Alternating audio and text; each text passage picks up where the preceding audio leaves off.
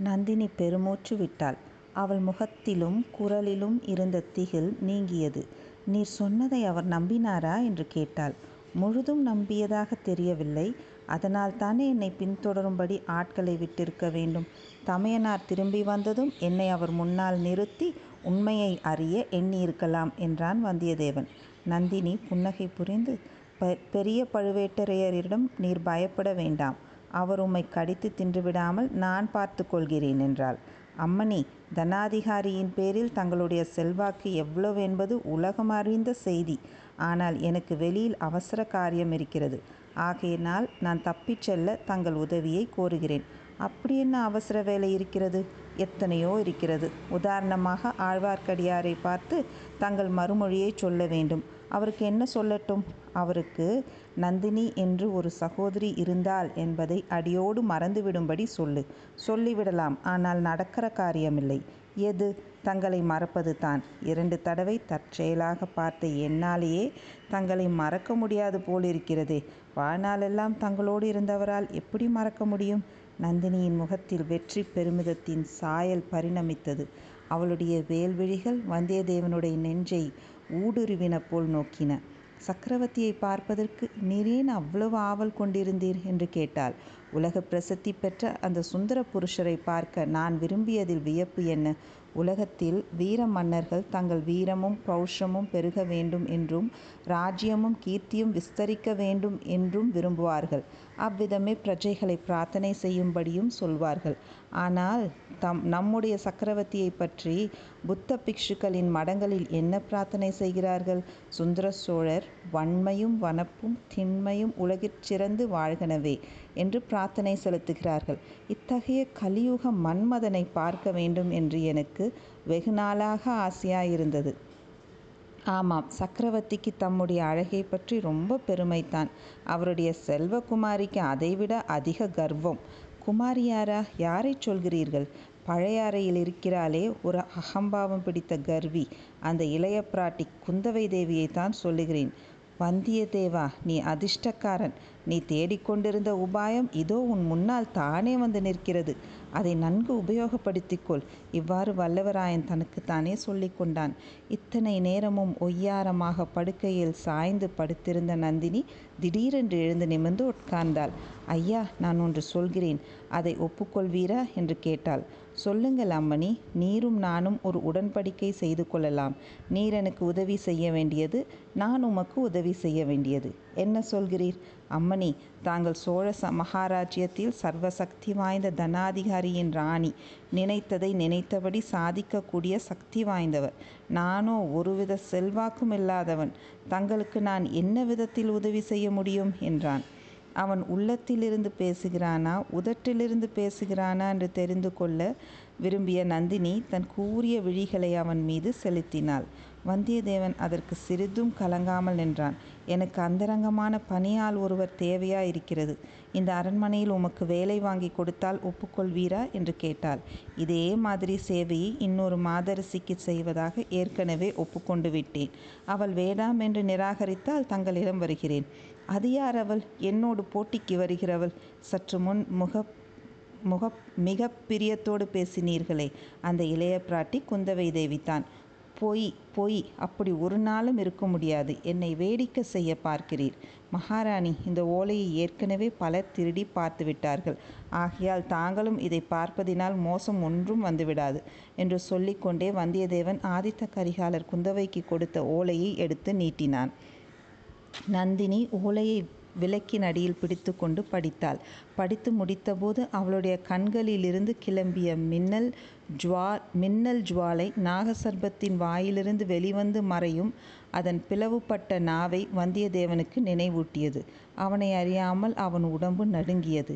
நந்தினி கம்பீர பாவத்துடன் வந்தியத்தேவனை பார்த்து ஐயா நீர் இந்த கோட்டையிலிருந்து உயிரோடு தப்பிச் செல்ல எண்ணுகிறீர் அல்லவா? என்று கேட்டாள்.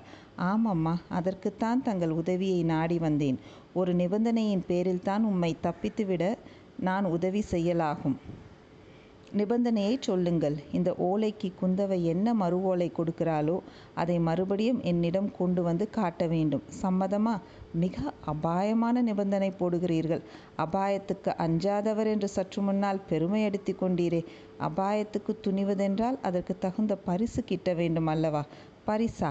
பரிச வேண்டும். நீர் கனவிலும் அடைய கருதாத பரிசு உமக்கு கிடைக்கும்.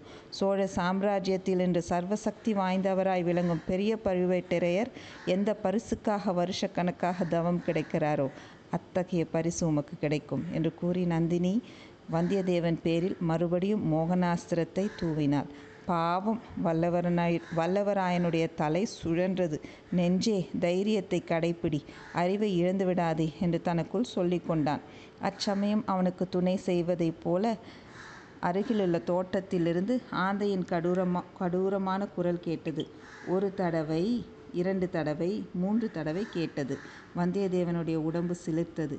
நந்தினி தோட்டத்தில் ஆந்தை குரல் வந்த இடத்தை நோக்கி நிஜ மந்திரவாதியே வந்து விட்டான் என்றாள். பிறகு வந்தியத்தேவனை பார்த்து அவன் எனக்கு இனி தேவையில்லை. ஆனாலும் இரண்டு வார்த்தை அவனிடம் சொல்லி அனுப்புகிறேன். ஒருவேளை உம்மை தப்பித்து விடுவதற்கு அவன் உபயோகமாயிருக்கலாம். சற்று நேரம் நீர் அதோ அந்த பக்கம் போய் இருட்டில் மறைந்து நெல்லும். என்று முன்னம் அவளுடைய தாதிப்பெண் போன திசைக்கு நேர் எதிர் திசையை காட்டினாள். அத்தியாயம் முப்பத்தி ஆறு ஞாபகம் இருக்கிறதா? லதா மண்டபத்தின் தோட்ட வாசலாண்டை வந்து நின்று நந்தினி மூன்று தடவை கையை தட்டினாள். அப்போது அவள் முகத்தில் படி படிந்திருந்த பயத்தின் ரே படிந்திருந்தது பயத்தின் ரேகையா அல்லது மரங்களின் இருண்ட நிழலா என்று சொல்ல முடியாது. தோட்டத்தில் சிறிது தூரம் வரையில் பெரிய பெரிய அடிமரங்களும் அவற்றை சுற்றி கொண்டிருந்த கொடிகளும் இருந்தன. அப்பால் ஒரே இருட்டு பிழம்பாயிருந்தது. இருளை கீறிக்கொண்டு கொடிகளை விலக்கி கொண்டு மரம் ஒன்றின் பின்னால் இருந்த மந்திரவாதி வெளியே வந்தான். நந்தினி தன்னுடைய புஷ்ப மஞ்ச மஞ்சத்தில் போய் உட்கார்ந்து கொண்டாள். அவள் அழகிய முகத்தில் இப்போது அமைதி குடிக்கொண்டிருந்தது மந்திரவாதி லதா மண்டபத்துக்குள் நுழைந்தான். தங்க விளக்கின் சுடரொளி அவன் முகத்தின் மீது விழுந்தது. ஏற்கனவே பார்த்த முகமாயிருக்கிறதே. யார் இவன்? ஆம் திருப்புறம்புயம் பள்ளிப்படையின் அருகில் நள்ளிரவில் கூடியிருந்த மனிதர்களின் ஒருவன் இவன். பையிலிருந்து பொன் நாணயங்களை கலகலவென்று கொட்டியவன். ஆழ்வார்க்கடியானை கண்ட இடத்தில் உடனே கொன்றுவிடுங்கள் என்று மற்றவர்களுக்கு கூறிய ரவிதாசன் தான் இவன். வரும்போதே அவன் முகத்தில் கோபம் கொதித்தது. மலர் படுக்கையில் சாந்த வடிவமாய் அமர்ந்திருந்த நந்தினியை கண்டதும் அவனுடைய பூனை கண்கள் வெறிக்கனல் வீசின. மஞ்சத்தின் எதிரில் கிடந்த பலகையில் உட்கார்ந்து கொண்டு நந்தினியை உற்று பார்த்து கொண்டு ஹும் ஹும் ஹும் பகவதி சக்தி சண்டிகேஸ்வரி என்று சில மந்திரங்களை சொன்னான். போதும் நிறுத்து. தாதிப்பெண் வாசற்படியில் உட்கார்ந்தபடி தூங்கி தொலைத்து விட்டால் போயிரு போலிருக்கிறது. சொல்ல வேண்டியதை சீக்கிரம் சொல். அவர் கோட்டைக்குள் வந்து விட்டார் என்றாள் நந்தினி. அடி பாதகி என்று ரவிதாசன் கூறியது நாகப்பாம்பு சீறுவது போல் துணித்தது. யாரை சொன்னாய்? என்று நந்தினி சாந்தனமாகவே கேட்டாள். நன்றி கெட்ட நந்தினியைத்தான். பழுவூர் இளையராணியைத்தான். உன்னைத்தான் என்று ரவிதாசன் தன் ஒரு கை விரலால் அவளை சுட்டி காட்டினான். நந்தினி மௌனமாயிருந்தாள். பெண்ணே நினைவில் வைத்திருக்க வேண்டிய சில சம்பவங்களை நீ மறந்துவிட்டாய் போலிருக்கிறது. அவற்றை உனக்கு ஞாபகப்படுத்துகிறேன் என்றான் ரவிதாசன். பழைய கதை இப்போது எதற்கு? என்றாள் நந்தினி. இப்போது எதற்கு என்றா கேட்கிறாய்? சொல்கிறேன். ஞாபகப்படுத்திவிட்டு பிற்பாடு சொல்கிறேன் என்றான் ரவிதாசன். அவனை தடுப்பதில் பயனில்லை என்று கருதியவளைப் போல் நந்தினி ஒரு பெருமூச்சு விட்டுவிட்டு வேறு பக்கம் திரும்பிக் கொண்டாள். ராணி கேள் மூன்று வருஷத்துக்கு முன்னால் ஒரு நாள் நடுநிசியில் வைகை நதிக்கரையில் உள்ள மயானத்தில் ஒரு சிதை எரிந்து கொண்டிருந்தது. சாஸ்திரப்படி புரோகிதர்களை கொண்டு அந்திம கிரியை ஒன்றும் அங்கு நடக்கவில்லை. காட்டில் காய்ந்து கிடந்த கட்டைகளையும் குச்சிகளையும் இலை சருகுகளையும் கொண்டு வந்து அச்சிதையின் சிதை மேல் அடுக்கினார்கள். மரத்துக்கு பின்னால் மறைத்து வைத்திருந்த ஒரு உடலை கொண்டு வந்து அந்த சிதையில் இட்டார்கள். பிறகு தீ மூட்டினார்கள். காட்டு கட்டைகளில் தீ நன்றாக பிடித்து கொழுந்துவிட்டு எரிந்தது. அப்போது காட்டு நிழலிலிருந்து உன்னை சிலர் பிடித்து இழுத்து கொண்டு வந்தார்கள். உன் காலையும் கையையும் கட்டி போட்டிருந்தது. உன் வாயில் துணி அடைத்திருந்தது என்று அழகாக பூ வைத்து கொண்டை போட்டு கொண்டிருக்கிறாயே. அந்த கூந்தல் விரிந்து தரையில் புரண்டு கொண்டிருந்தது. உன்னை அம்மனிதர்கள் ஜுவாலை விட்டு எரிந்து கொண்டிருந்த சிதையில் உயிரோடு போட்டு கொளித்துவிட எண்ணியிருந்தார்கள். இன்னும் கொஞ்சம் தீ நன்றாக எரியட்டும் என்று அவர்களில் ஒருவன் சொன்னான்.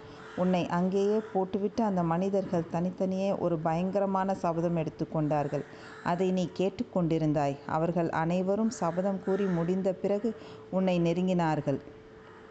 அதுவரை சும்மா இருந்தவள் கட்டுண்டிருந்த உன் கைகளால் ஏதோ சமிக்ஞை செய்ய முயன்றாய். உன் கண்களை உருட்டி விழித்து புருவத்தை நெரித்து கஷ்டப்பட்டாய். அவர்களில் ஒருவன் அவள் ஏதோ சொல்ல விரும்புகிறாளடா என்றான். பழைய கதையாகத்தான் இருக்கும். தூக்கி சிதையில் போடு என்றான்.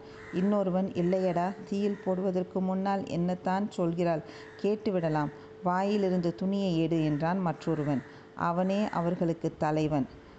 ஆனப தலைவனானபடியால் உன் வாயிலிருந்து துணியை எடுத்தார்கள். நீ அப்போது என்ன சொன்னாய் என்பது நினைவிருக்கிறதா பெண்ணே? என்று ரவிதாசன் கேட்டுவிட்டு நிறுத்தினான். நந்தினி மறுமொழி சொல்லவும் இல்லை அவனை திரும்பி பார்க்கவும் இல்லை. நெஞ்சில் குடிக்கொண்டிருந்த அருவருப்பையும் பீதியையும் அதே சமயத்தில் பயங்கர சங்கல்பத்தின் உறுதியையும் அவள் முகமண்டலம் காட்டியது. அவளுடைய கரிய கண்களிலிருந்து இரு கண்ணீர் துளிகளும் ததும்பி நின்றன. பெண்ணே பேச மாட்டேன் என்கிறாய். வேண்டாம் அதையும் நான் சொல்லிவிடுகிறேன். அந்த மனிதர்களைப் போலவே நீயும் பழிவாங்கும் விரதம் பூண போவதாகச் சொன்னாய். பழி வாங்குவதற்கு அவர்கள் அவர்களை காட்டிலும் உனக்கே அதிக காரணம் உண்டு என்று சத்தியம் செய்தாய். உன்னுடைய அழகையும் மதியையும் அதற்கே பயன்படுத்துவதாக கூறினாய். அவர்களுக்கும் உன்னால் முடிந்த அளவு உதவி புரிவதாகவும் சொன்னாய். சபதத்தை நிறைவேற்றியதும் நீயே உன் உயிரை விட்டுவிட தீர்மானித்திருப்பதாகவும் ஆணையிட்டுச் சொன்னாய். உன்னை மற்றவர்கள் நம்பவில்லை. ஆனால் நான் நம்பினேன். நம்பி உன்னை தீயில் போட்டு விடாமல் தடுத்தேன். உன் உயிரை தப்புவித்தேன். இதெல்லாம் உனக்கு ஞாபகம் இருக்கிறதா என்று ரவிதாசன் கூறி நிறுத்தினான். நந்தினி சற்று திரும்பி அவனை பார்த்து ஞாபகம் இருக்கிறதா என்று என்று கேட்கிறாயே என் நெஞ்சில் அவ்வளவும் தீயினால் எழுதியது போல் எழுதி வைத்திருக்கிறது என்றாள். பின்னர் ஒரு நாள் நாம் எல்லோரும் அகண்ட காவேரி கரையோரமாக காட்டு வழியில் போய்க் கொண்டிருந்தோம். திடீரென்று பின்னால் குதிரை வீரர்கள் வரும் சத்தம் கேட்டது. அவர்கள் போகும் வரையில் நாம் ஒவ்வொருவரும் தனித்தனியாக காட்டில் ஒளிந்து கொள்ள தீர்மானித்தோம். ஆனால் நீ மட்டும் அத்தீர்மானத்தை மீறி வழியிலேயே நின்றாய். அந்த வீரர்கள் உன்னை பிடித்து கொண்டார்கள். அவர்களுடைய தலைவனாகிய பழுவேட்டரையர் அரையர் உன்னை கண்டு மயங்கி உன்மே உன் மோக வலையில் விழுந்தான். அவனை நீ மணந்தாய். என்னைச் சேர்ந்தவர்கள் எல்லோரும் நான் ஏமாந்து விட்டதாக என்னை இடித்து கூறினார்கள். நான் உன்னை விடவில்லை. எப்படியோ ஒரு நாள் உன்னை தனியே பிடித்து கொண்டேன். துரோகியாகிய உன்னை கத்தியால் குத்தி கொன்றுவிட எண்ணினேன். மறுபடியும் நீ உயிர் பிச்சை கேட்டாய். நம்முடைய சபதத்தை நிறைவேற்றுவதற்காகவே இங்கு வந்திருப்பதாக கூறினாய். இந்த அரண்மனையில் இருந்தபடியே எங்களுக்கு வேண்டிய உதவியெல்லாம் செய்வதாக சத்தியம் செய்தாய். இதெல்லாம் உண்மையா இல்லையா? என்று கேட்டுவிட்டு நிறுத்தினான் ரவிதாசன். இதெல்லாம் உண்மைதான். யார் இல்லை என்றார்கள்? எதற்காக திருப்பி திருப்பி சொல்லுகிறாய்? இப்போது நீ வந்த காரியத்தை சொல்லு என்றாள் நந்தினி. இல்லை பெண்ணே உனக்கு ஞாபகமில்லை. எல்லாவற்றையும் நீ மறந்துவிட்டாய். பழுவூர் அரண்மனையின் சுகபோகத்தில் அழுந்தி உன் சபதத்தை மறந்துவிட்டாய். அறுசுவை உண்டி அருந்தி ஆடை ஆபரணங்கள் புனைந்து சப்ரக்கூட மஞ்சத்தில் பட்டுமெத்தையில் உறங்கி தந்த பல்லக்கில் பிரயாணம் செய்யும் ராணி நீ. உனக்கு பழைய ஞாபகங்கள் எப்படி இருக்கும்? சீ சீ இந்த மஞ்சமும் மெத்தையும் ஆடை ஆபரம் ஆபரணமும் யாருக்கு வேண்டும்? இந்த அற்ப போகங்களுக்காகவா நான் உயிர் வாழ்கிறேன்? இல்லவே இல்லை. அல்லது வழியில் போகிற வாலிபனுடைய சௌந்தரிய வதனத்தை கண்டு மையலில் பழ பழைய பழிவாங்கும் எண்ணத்தை மறந்திருக்கலாம் அல்லவா? நந்தினி சிறிது துணக்கும் அடைந்தாள். அதை உடனே சமாளித்து கொண்டு பொய் முழு பொய் என்றாள். அது பொய்யானால் நான் இன்று வரப்போவதாக முன்னதாக சொல்லி அனுப்பியிருந்தும் வழக்கமான இடத்துக்கு உன் தாதி பெண்ணை ஏன் அனுப்பி வைக்கவில்லை? அனுப்பி வைத்துத்தான் இருந்தேன். உனக்கு வைத்திருந்த ஏனியில் இன்னொருவன் ஏறி வந்துவிட்டான். அந்த மூடப்பெண் அவனை நீதான் என்று எண்ணி அழைத்து கொண்டு வந்துவிட்டாள். அது என்னுடைய குற்றமா? யாருடைய குற்றமாயிருந்தால் என்ன? இன்னும் ஒரு கணத்தில் என் உயிருக்கு ஆபத்து வருவதாயிருந்தது. அந்த வாலிபனை தேடி வந்த கோட்டை காவலாளர் என்னை பிடித்து கொள்ள இருந்தார்கள். இன்று அரண்மனைக்கு பக்கத்து காட்டில் உள்ள குளத்தில் மூச்சு திணறும் வரையில் முழுகி முழுகியிருந்து அவர்கள் போன பிறகு தப்பித்து வந்தேன். சொட்ட சொட்ட சொட்ட சொட்ட நனைந்து வந்தேன். உனக்கு அது வேண்டியது தான். என்னை சந்தேகித்த பாவத்தை அந்த முழுக்கினால் கழுவி கொண்டாய். பெண்ணே சத்தியமாகச் சொல். அந்த வாலிபனுடைய அழகில் நீ மதிமயங்கி விடவில்லையா? சீச்சி இது என்ன வார்த்தை? ஆண் பிள்ளைகளின் அழகை பற்றி யாராவது பேசுவார்களா? இந்த வெக்கங்கெட்ட சோழ நாட்டிலே தான் அரசன் அழகன் என்று கொண்டாடுவார்கள். ஆண் பிள்ளைகளுக்கு அழகு உடம்பில் உள்ள போர்த்தழும்புகள் அல்லவா? நன்றாகச் சொன்னாய். இதை நீ உண்மையாகச் சொல்லும் பட்சத்தில் அந்த வாலிப வழிபோக்கன் இங்கு எதற்காக வந்தான்? முன்னவே சொன்னேனே நீதான் என்று எண்ணி வாசுகி அவளை அழை அவனை அழைத்து கொண்டு வந்தாள் என்று. என்னிடம் கூட நீ கொடுக்காத உன் முத்திரை மோதிரத்தை அவனிடம் ஏன் கொடுத்தாய்? அவனை இவ்விடம் தருவித்து பேசுவதற்காகவே கொடுத்தேன். இப்போது அம்மோதிரத்தை அவனிடமிருந்து அவனிடமிருந்து அவனிடம் இவ்வளோ அவனை இவ்விடம் தருவித்து பேசுவதற்காகவே கொடுத்தேன்.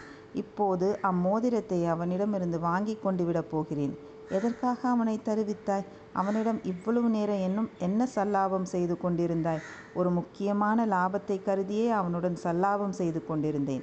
நம்முடைய நோகத்தை நிறைவேற்றி கொள்ள அவனால் பெரிய அனுகூலம் ஏற்படும்.